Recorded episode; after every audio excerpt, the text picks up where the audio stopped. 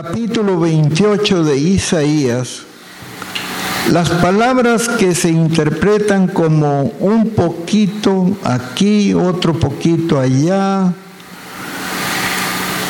mandamiento tras mandamiento, mandato sobre mandato, línea sobre línea, renglón tras renglón, dijo el Señor al respecto que Él de esa manera le iba a hablar a su pueblo. Palabras que nadie entiende, o sea, nuevas lenguas. Y también se entienden como el balbuceo de un bebito. Y también como las palabras de que habla Pablo. Entonces yo tenía que encontrar una explicación al respecto y lo que encontré es que el Señor ha puesto en la mujer, porque Pablo dice que al hombre no le es dado explicar o expresar o pronunciar, y solamente la mujer puede hacerlo. Y se entiende también a balbuceos, a gemidos, a expresiones que son incoherencias. Y esto lo puso Dios desde que hizo a Eva. ¿Dónde lo encuentro eso? Y sí, en el cantar, allí se encuentran estas cosas. Pero resulta que también la interpretación del capítulo veintiocho de Isaías también habla de esas cosas. También habla Romanos ocho veintidós, ocho veintitrés, ocho veintiséis y segunda de Corintios cinco dos y cinco cuatro. En todas esas citas bíblicas podemos encontrar las palabras que son inexpresables, de las cuales el apóstol Pablo estaba hablando, pero como les digo, también Isaías. ¿A qué se refiere? Bueno, hay cosas que son bastante interesantes, complicadas también, pero que a raíz del tema que llevo yo, justamente de eso es que voy a hablar ahora. El éxtasis es un vislumbre de cómo serán las cosas en la eternidad. Allí pues Pablo nos dice que en el paraíso hay cosas que el hombre no puede expresar. Segunda de Corintios doce. Él considera que las aflicciones del tiempo presente no son nada comparables con la gloria que viene. También está una cita bíblica sobre este asunto en lo que dice Pablo. Isaías también lo vuelve a repetir de otra manera, hermanos. Por ejemplo, en el caso de Isaías dice, el yugo será, se pudrirá a causa de la unción. ¿Qué es el yugo? Exactamente se trata de pecado. El yugo es el pecado. ¿Cuál pecado? Todos los pecados. En los cuales nosotros nos hemos contaminado. Entonces, si hay unción, es fácil entender que ya no tendremos ira, ya no seremos contenciosos, ya no buscamos la borrachera, ya no odiamos, ya no estamos amargados.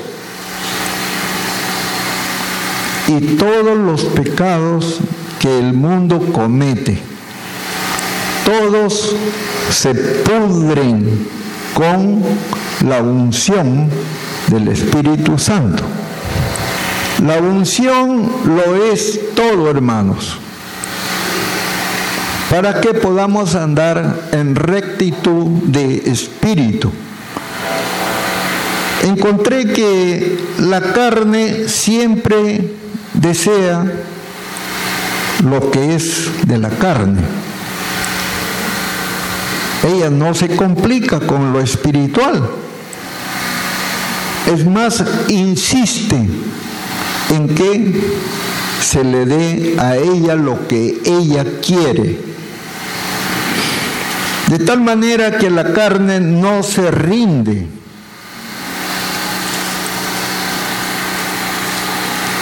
Pero naturalmente por el espíritu ya está derrotada. Debe, depende de que nosotros no le demos a ella lo que le gusta. ¿Hay cosas que son necesarias a la carne? Sí. Entonces, si no hay pecado, podemos hacerlo. Pero si es de muerte, porque es pecado, no tenemos por qué alimentarla. De otra manera, volvemos a lo mismo de antes. O sea, el hombre viejo cobra vida. Y entonces la iglesia vuelve a ser de una manera mundana, porque nosotros lo permitimos. Esto es exactamente lo que los hermanos que tienen la teneduría de la dirigencia que nos dirige a todos, los, a todos en todo el mundo, ¿no? Porque eso, en eso se, se basa esto, que hay ya una organización que nos rige. Y debido a eso, a esas premisas de los dirigentes, es que la iglesia ha devenido en lo que hoy es, una iglesia apóstata. ¿Entienden lo que digo, hermanitos? Es una iglesia apóstata.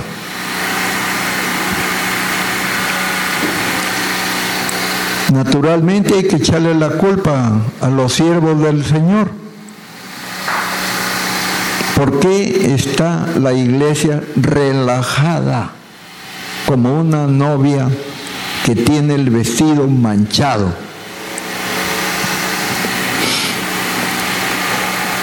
Y tenemos que volver al primer amor, a la primera iglesia, y hurgar allí en la raíz de esa iglesia apostólica cuál es nuestro error, por qué estamos en apostasía, por qué nosotros hemos tenido que seguir las mismas enseñanzas de otros siervos del Señor. Creo que algunos errores son como este, que dicen que el añejo es mejor. Y la gente se acostumbró a eso, a beber el vino añejo, la doctrina vieja, la que no cambian. Por ejemplo, David se quitó la vestimenta de rey y quedó en, en un vestido de menor calidad. Por supuesto, la señora dijo, la señora Mical dijo que eso es desnudismo. Yo no sé si David habrá estado realmente desnudo, pero eso es lo que ella dijo. Así que ella debe considerar que si David por lo menos andaba con pantalones mochos, no sé cómo habrá sido, o con la espalda desnuda o el pecho desnudo, y ella dijo que estaba desnudo, que se había desnudado delante de las siervas de David. y ella usó el sarcasmo porque David perdió la compostura. Y eso hay ahora en la iglesia de Jesucristo. Así que algunos se pasaron y excedieron la medida en cuanto a la danza. Y ahora hay reggaetón y hay desnudismo en la iglesia de Jesucristo. En nuestra iglesia, en, la, en esta de nosotros, no hay eso, gracias a Dios. Pero tengo que recordarles, hermanos, porque hay que seguir este, este tema. Cosas que ojo no vio y oído no oyó, ni han subido al corazón del hombre, son las que Dios ha preparado para los que le aman. Dice mi hermano Félix que él ha tenido una visión de que ve un arcoíris gigante y al padre Abraham, y que el Señor le ha dicho con estas palabras: yo quiero hacer con ustedes cosas grandes. Pero entonces yo le he dicho al Señor, ¿y, y por qué no pasan esas cosas grandes? Así que es necesario revisar nuestro comportamiento. Es necesario. Porque si venimos sin unción y venimos, ¿cómo se puede decir? Mal, mala disposición. Entonces tenemos un problema aquí. Y de eso yo quiero advertir, hermanos. Porque si nos comprometemos con el Señor para tener compromiso, entonces hay que cumplir. No pueden desligarse del día de compromiso, de culto con nuestro Dios. No pueden hacer mientes. No pueden deshacerse limpiamente, porque de hecho estamos comprometidos con el Señor de la gloria. Pero hermano, tengo que hacer, tengo que preparar comida para el esposo, tengo que hacer un viaje, tengo que probar una yunta de bueyes, tengo que trabajar. Bueno, yo les voy a recordar la palabra del Señor. El que ama más a padre, a madre, a hijo, a hermano, más que a mí, no es digno. Así que yo quiero refrescar, porque otra vez hoy el Señor lo ha vuelto a decir. Tienen que recordar que están comprometidos con el Señor. Pero no solamente los hermanos de la música, no, todos. El Señor lo ha dicho, ¿no? También quiero comprometernos a, lo, a todos. O sea que no hay que rehuir, pues. El hombre natural no puede entender las cosas que son del Espíritu, porque deben interpretarse, deben discernirse por el Espíritu. Así que no pretendan achacarle al hermano Félix que él es el que habla, porque no es así. Tienen que entender que el Señor le presta la boca a Félix. y lo hace conmigo también cuando les hablo a ustedes y con todos los que predican. A este respecto voy otra vez a Isaías veintiocho. ¿Qué pasa con esos gorjeos, con esos canturreos, con esas risas, con esos llantos, con esa angustia, como que si estuviera dando a luz?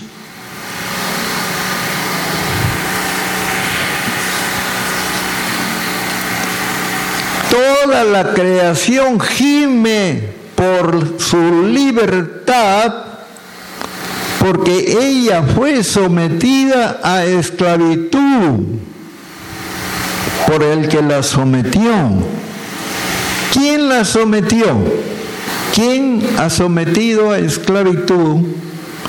Para que dice, la creación espera su liberación, su libertad, para cuando los hijos de gloria, ¿quiénes son los hijos de gloria? La iglesia, toda la iglesia, todas las iglesias, ellos son los hijos de gloria. ¿Ah? ¿De cuál gloria? De la gloria del Señor. Claro. Por eso es que nos diferenciamos de los mundanos. Hagamos caso. Nos comprometemos con los mundanos y la gloria se va. La columna de humo se va. La columna de fuego se va. Y toda esa gloria se te quita. ¿Por qué? Porque te haces igual a un mundano, pues. Porque nos hacemos iguales a ellos. Es pecado. Y al contaminarnos con lo mundano, la gloria del Señor se va. Y si venimos así como mundanos a tocar órgano o a cantar, ¿qué esperamos? Que el Señor se ría. No, hermanos, el Señor se va a poner bien molesto. No le va a gustar, pues. ¿Qué le pasó a Josué? Acán se guardó una, un manto egipcio, se guardó unas joyas, unos collares, unas perlas, y los metió adentro de su carpa y lo enterró. Y entonces dijeron, vamos a atacar a la ciudad de Ai, después de Jericó, porque ellos estaban contentísimos. Este, ¿sabes, Josué, que no vamos a ir todos? Todos los guerreros no van a ir, solamente tres mil nada más, es suficiente. Y les mataron sesenta hombres, los de esa ciudad. Se puso a llorar Josué y le dijo el Señor, levántate, porque Israel ha pecado. Echaron suertes y la suerte cayó en Acán. Y él tenía pues allí lo que era de Dios, el pecado, el tesoro que estaba ofrendado al Señor, porque el despojo de guerra no es para nosotros, no es para que te lo vuelvas a recoger y te lo lleves de nuevo a tu casa. Eso le pertenece al Señor y Él lo envía atrás del mar, bien lejos de ti. Y ya no se acuerda de lo que tú hiciste, de lo que nosotros hicimos. Ya no se acuerda el Señor. De tal manera que la gloria de Él viene al que se arrepintió. Y permanece allí, si es que permanecemos obedientes. ¿Ah? Por eso esa doctrina de salvo, siempre salvo, es una mentira, pues. Los que son de la carne piensan en las cosas de la carne. Conozcan, ¿eh? Porque el fruto se conoce por su, por el árbol, perdón, el árbol se conoce por el fruto. Ya. Ahora, y los espirituales piensan en las cosas del espíritu. ¿Ah? Mejor dicho, en la Biblia. ¿Ah? En el conocimiento bíblico, en el conocimiento espiritual. Bien. La unción entonces pudre traumas, complejos, síndromes, amargura, pleito, odio, rencor, resentimiento y toda clase de maldiciones. El Señor, el Espíritu Santo, puede con toda esa basura del diablo. Amén, hermanos. Cuando Nehemías estuvo restaurando a Jerusalén, levantaron muros, levantaron los edificios, repararon todo lo que Nabucodonosor había destruido, y dice que todos ellos eran de un solo corazón para hacer la restauración. Resulta que yo personalmente les hablo, ¿no? He tenido muchos problemas, hermanos, para hacer lo que tenemos. A veces les digo, regálenme cinco solcillitos, hermano, porque yo con cinco soles que ustedes me den, yo hago cosas. Bueno, pero ahora nosotros estamos bastante aburridos, igual que la iglesia apóstata. Nos comprometemos con ellos como, como que si nosotros, bueno, ya, ya estamos partidos, ¿sabes? Desde que hemos hecho esta iglesia, ya hemos formado, por decir, un grupo. Estamos independizados. Y todos hacen lo mismo, porque cada uno carga agua para su casa. Así que la iglesia de allá lleva para ella, la otra iglesia para ella y la otra para ellos, etcétera, etcétera. Digo que ahora más queremos el relajo. Eso es lo que nos está agradando bastante. Pero en esos días de Nehemías, lo que a ellos les gustaba era oír la palabra para ver qué cosa tenía Dios que decirles a ellos. Pero nosotros ahora queremos helados. Queremos refrescarnos porque hace mucho calor. Y damos mal ejemplo a los demás porque los demás también nos siguen. Así como se salió uno, los demás también van atrás. Hasta los niños. Y no estamos formando bien a nuestros niños. Porque nosotros somos el mal ejemplo. Bueno. Avivamiento, entonces, yo he entendido, hermanos, que significa hambre de la palabra, de oír esa palabra. ¿Ah? Hambre. Pero cultivamos el hambre de la palabra, de oír la palabra. Dijo mi hermano Albertito, never. Never. No hacemos eso. Me gustaría preguntarle a los hermanos de la música si leyeron la Biblia hoy. Y lo que van a hacer es que me cierran la Biblia en mi cara, porque no han leído nada. Verdadero gozo. Nehemías capítulo ocho, verso diez. Ahí dice: el gozo del Señor es mi fortaleza, es mi fuerza. ¿Ah? ¿Qué significa? Significa que ellos habían llegado de Babilonia. Ya el, el rey Darío ya les había dicho: vayan, reconstruyan su ciudad, ya son libres.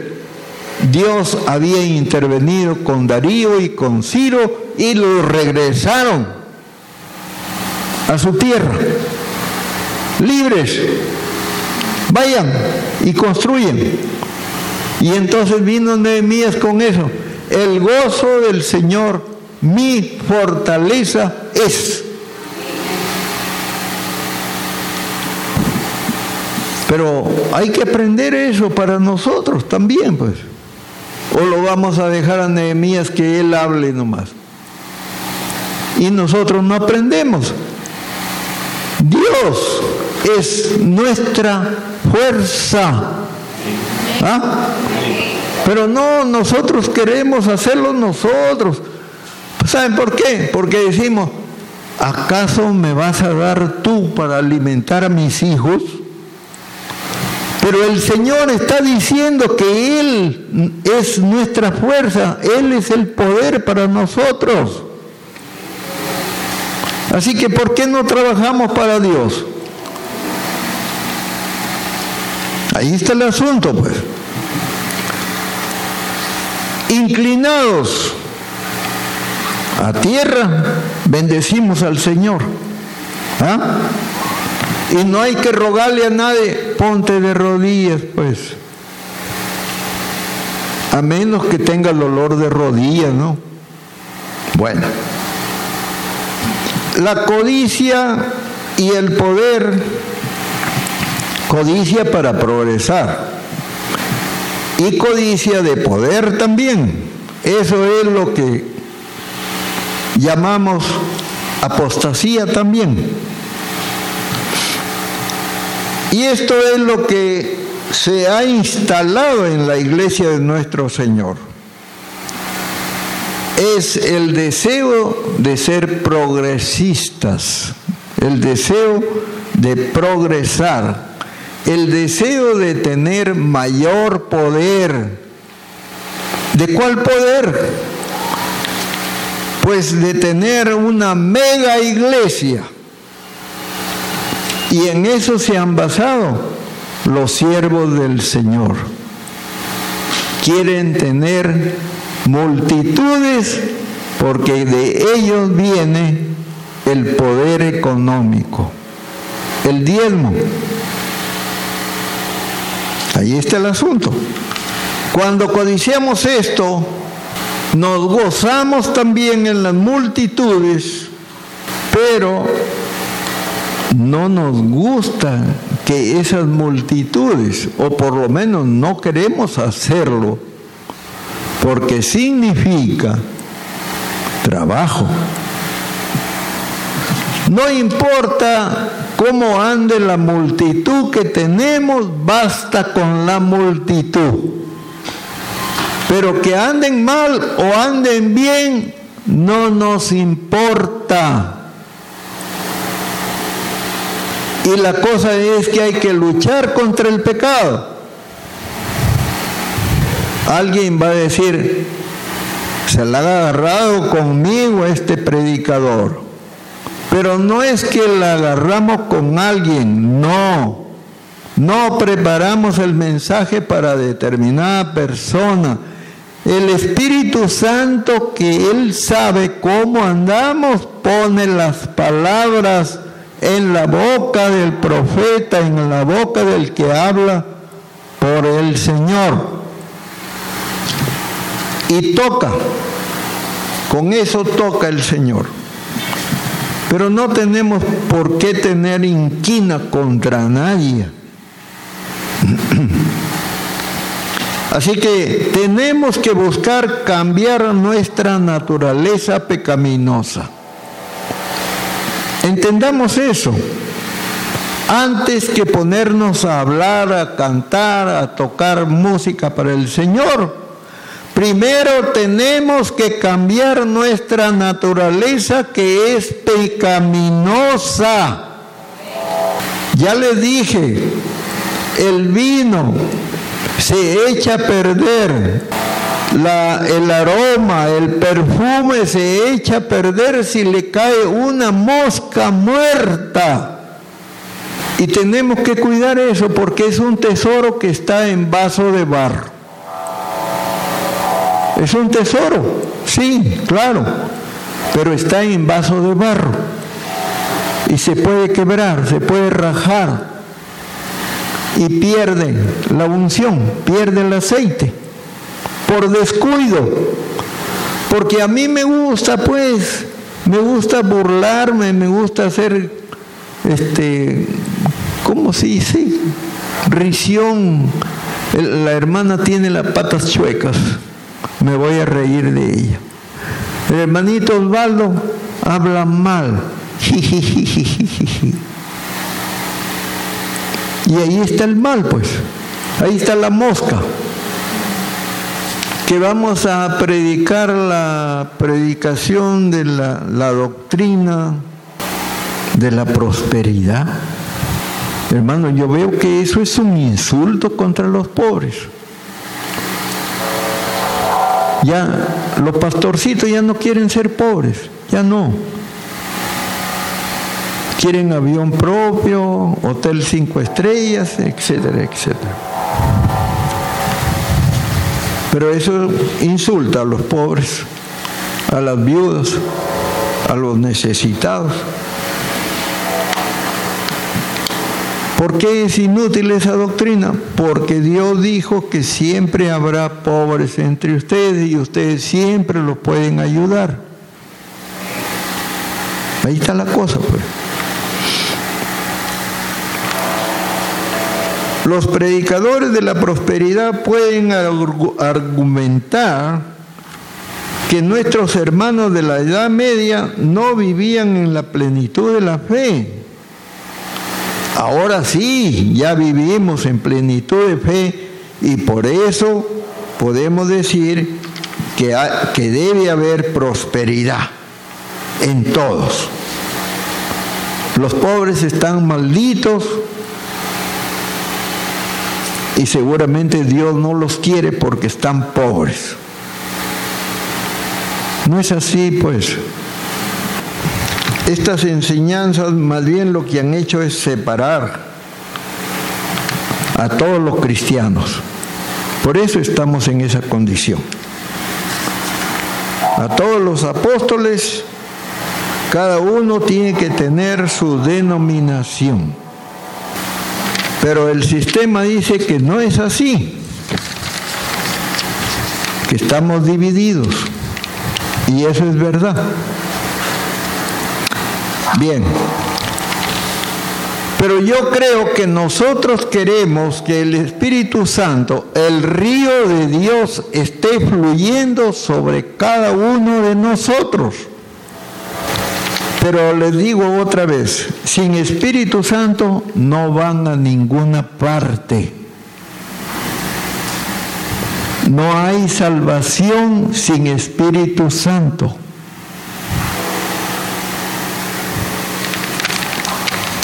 Tengamos cuidado. Sin la presencia del Señor no estamos avivados. Estamos muertos. Es una fe muerta. La caña que humea. Está a punto de ser pisoteada. La sal que ya no tiene sabor está lista para ser pisoteada. La mujer de Lot, por mirar atrás, se hizo un pilar de sal. ¿Ah? Pero aquí les voy a decir esto. ¿Quieren avivamiento? Miren que son grandes cosas, ¿ah? ¿eh? Son grandes cosas que ojo no vio, ni oído escuchó, ni han subido a nuestro corazón. Y lo acaba de decir otra vez el Señor a mi hermano Félix, con esa visión del arco iris. Y ahí le he dicho, yo quiero hacer algo grande con ustedes. No es cosa pequeña, es cosa grande. ¿Qué me ha dicho a mí el Señor? Me ha dicho así: si tú crees, y también se lo transmito a ustedes, ¿eh? si tú crees, verás la gloria de Dios. ¿Ah? Si crees. Pero si ahora dices que crees y mañana estás bailando merengue, o metiéndote con mundanos, por ejemplo. Ahora, recuerden que con gritos, ¿ah? con llantos, con risas, con carcajadas, los muros se van a caer. ¿ah? Todos los muros. ¿ah? ¿Cuáles son los muros? Murmuración, raje, ¿no es cierto? Es que eso tiene que acabarse, pues. Falta de amor, falta de perdón. ¿Ah? Hermanos, falta de perdón. Ya, todos los pecados son muros. ¿Contra quién son los muros? Primero entre nosotros y después contra el Señor. O primero contra el Señor y después contra nosotros. Igual. Son muros, pues, hermano. Separan, dividen. A los esposos, por ejemplo. ¿Por qué grita la mujer cuando está con su, su marido? ¿Por qué? Es lo mismo que pasa aquí. Allá en la alcoba. Ahí pasa eso, hasta pierden la compostura, y aquí también. ¿Qué pasa? Si aquí no hay gritos, gritarán en su alcoba. Y esto no es ninguna broma, porque Dios lo ha hecho. No lo ha inventado el hombre, ningún hombre lo ha inventado, el diablo tampoco. Más bien ese quiere que estés mudo, que no grites nada, para que no manifiestes tu gozo y tu alegría aquí en la casa del Señor. Te enmudezcas, no llores, no gimas, no grites, no rías, no, no te carcajees, no te den temblores, no pierdas la conciencia, en fin. Eres un creyente que eres un poste que no alumbra, o un, un pilar de hielo, un pilar de sal, que no haces nada. Tu marido quiere saber si, si has gozado con tu relación, y tú no haces nada. Y el marido te dice, mejor me voy a buscar otra. Bueno.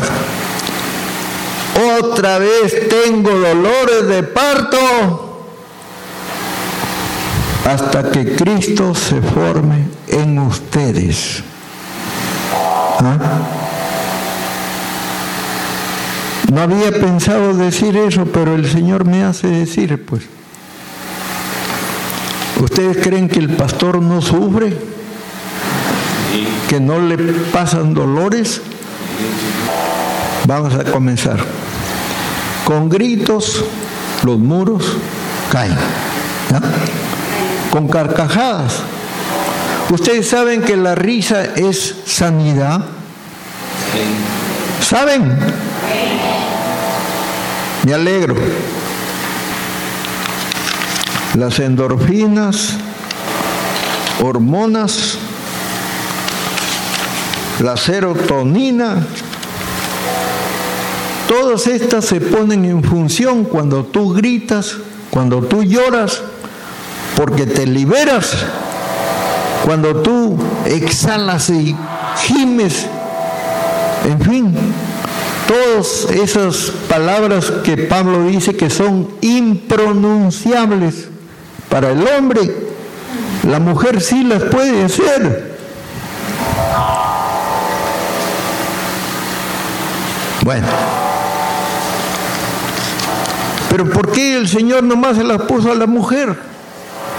Bueno, Él sabe por qué. Porque Él quería igualar la mujer con su iglesia. Por eso. Bien.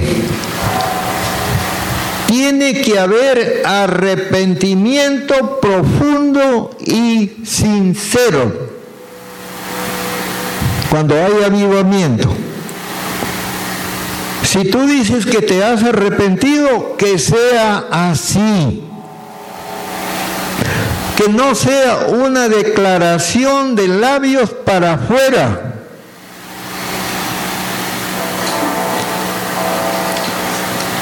O sea, la figura es esta, ¿no? Vengo acá, me arrodillo y le digo, Señor, perdóname todos mis pecados.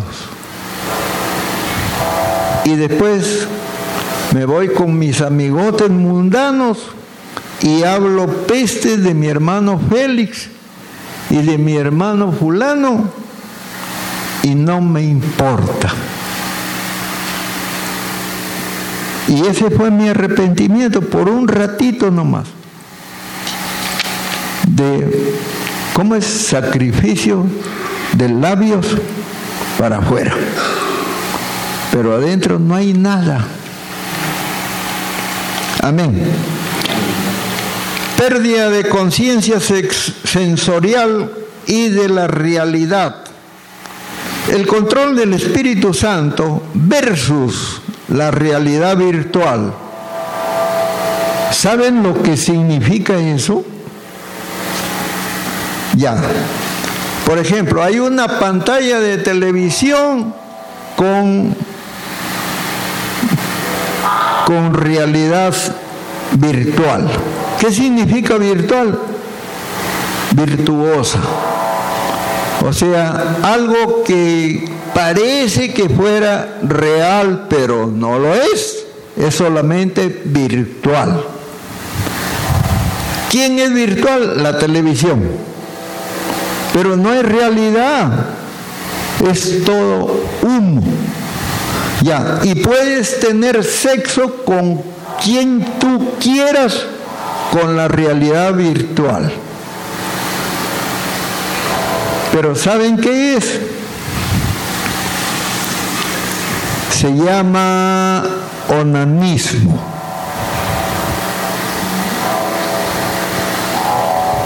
Es lo mismo que masturbación.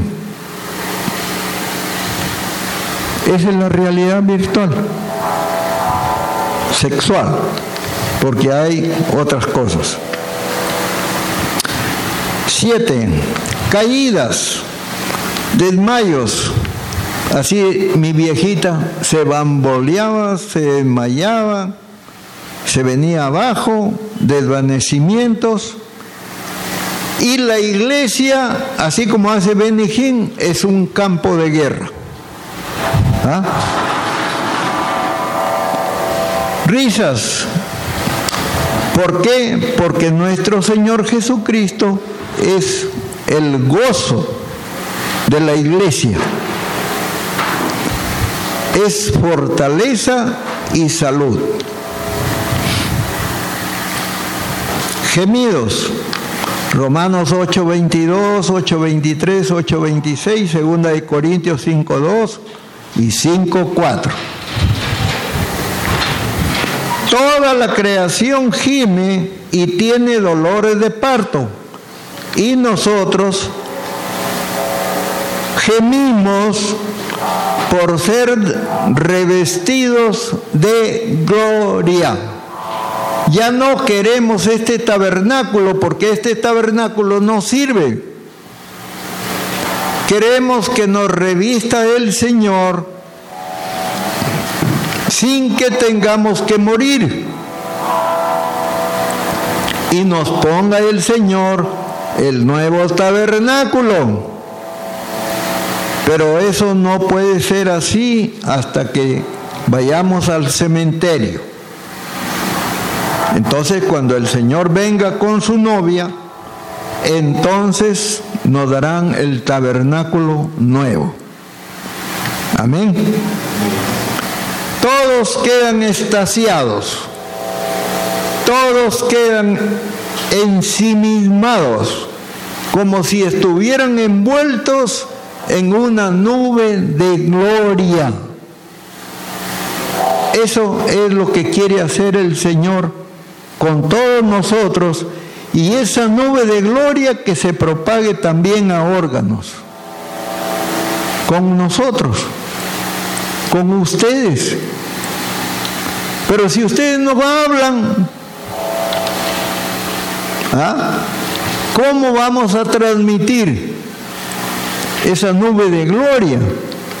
Cuando ustedes van a escribir una carta, en la carta va a ir la nube de gloria, y esa persona que lea, esa va a ser salva.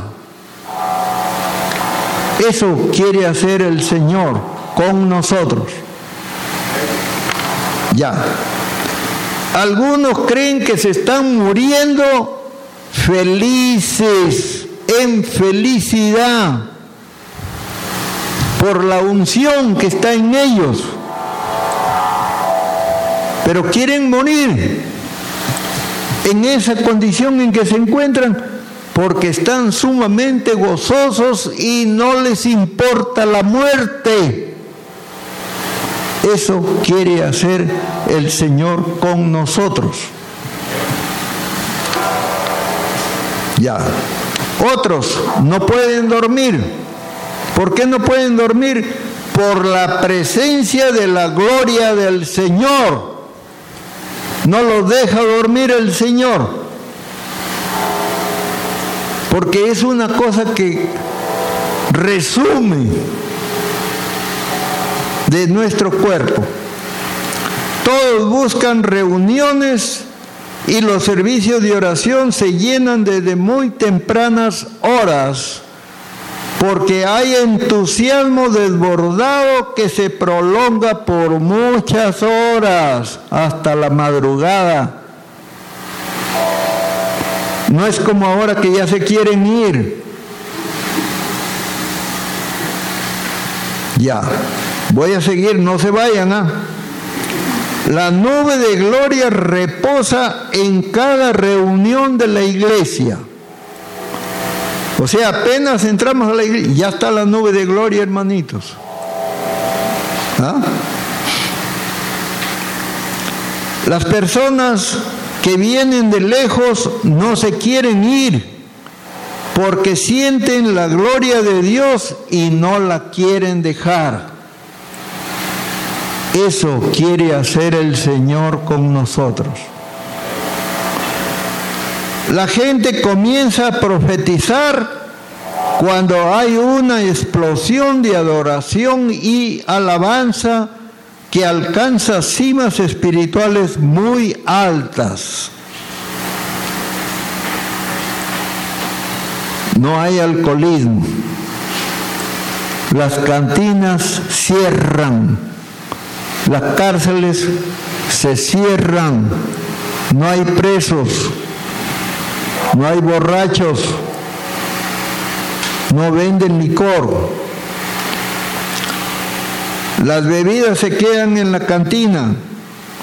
La nube de gloria reposa sobre nuestras reuniones en todo momento, en toda circunstancia.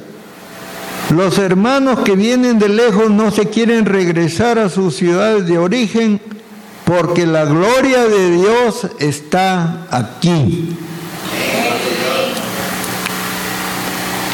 veintidós. Ola tras ola del Espíritu Santo afecta a cada uno. porque el Espíritu viene así en olas, ¿ah?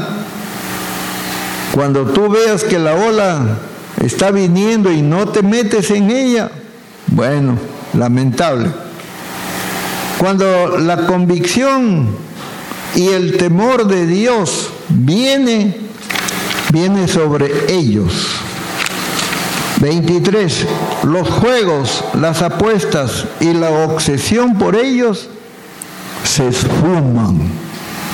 No hay esas cosas.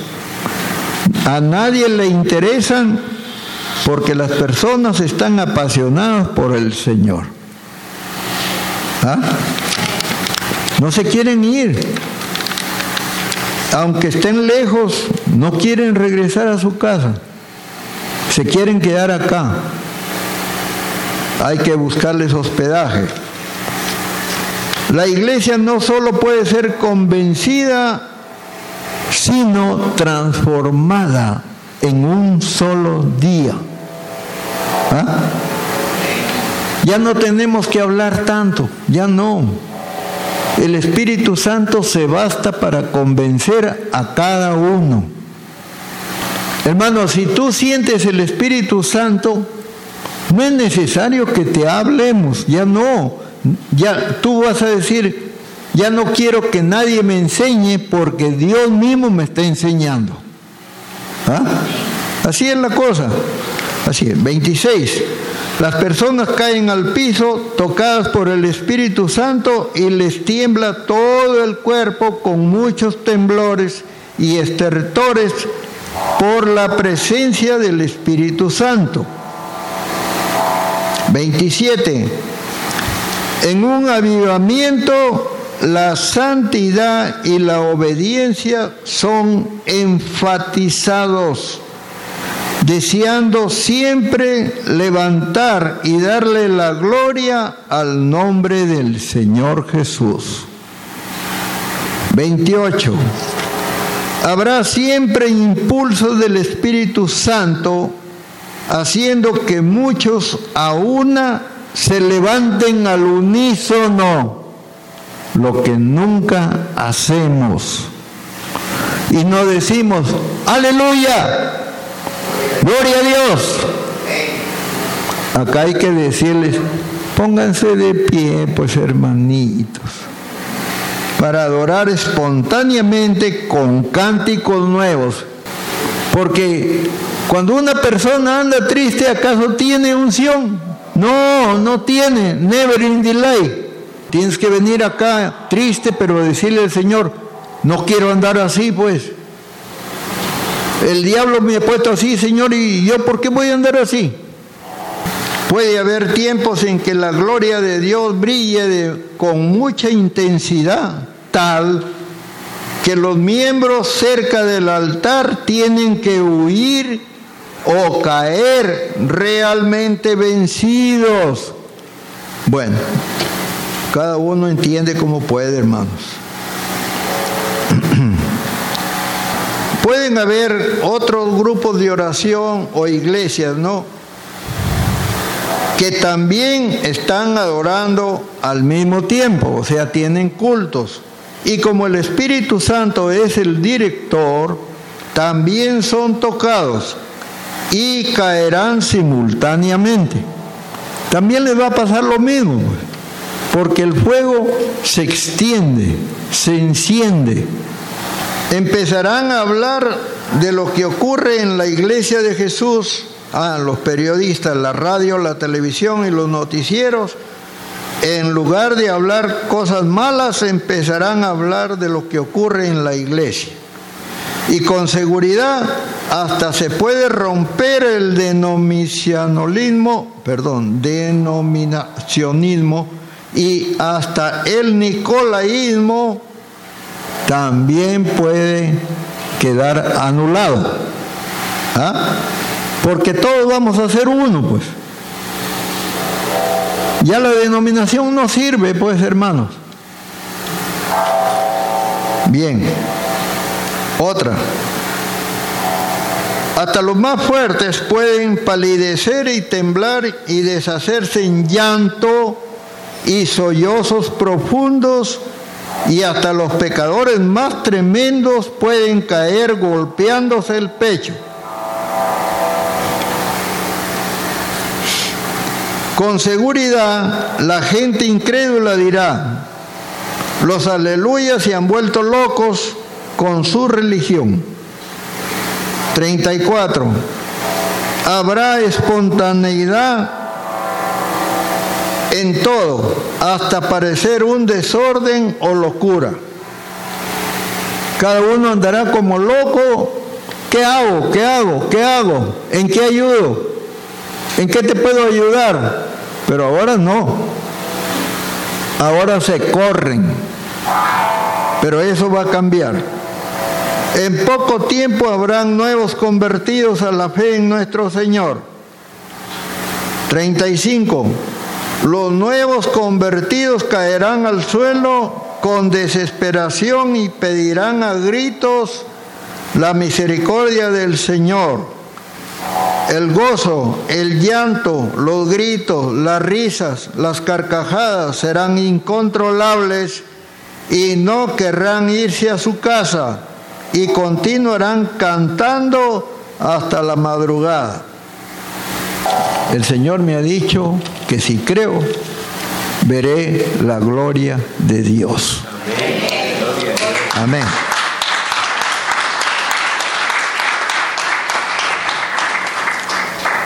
Que Dios los bendiga, hermanos.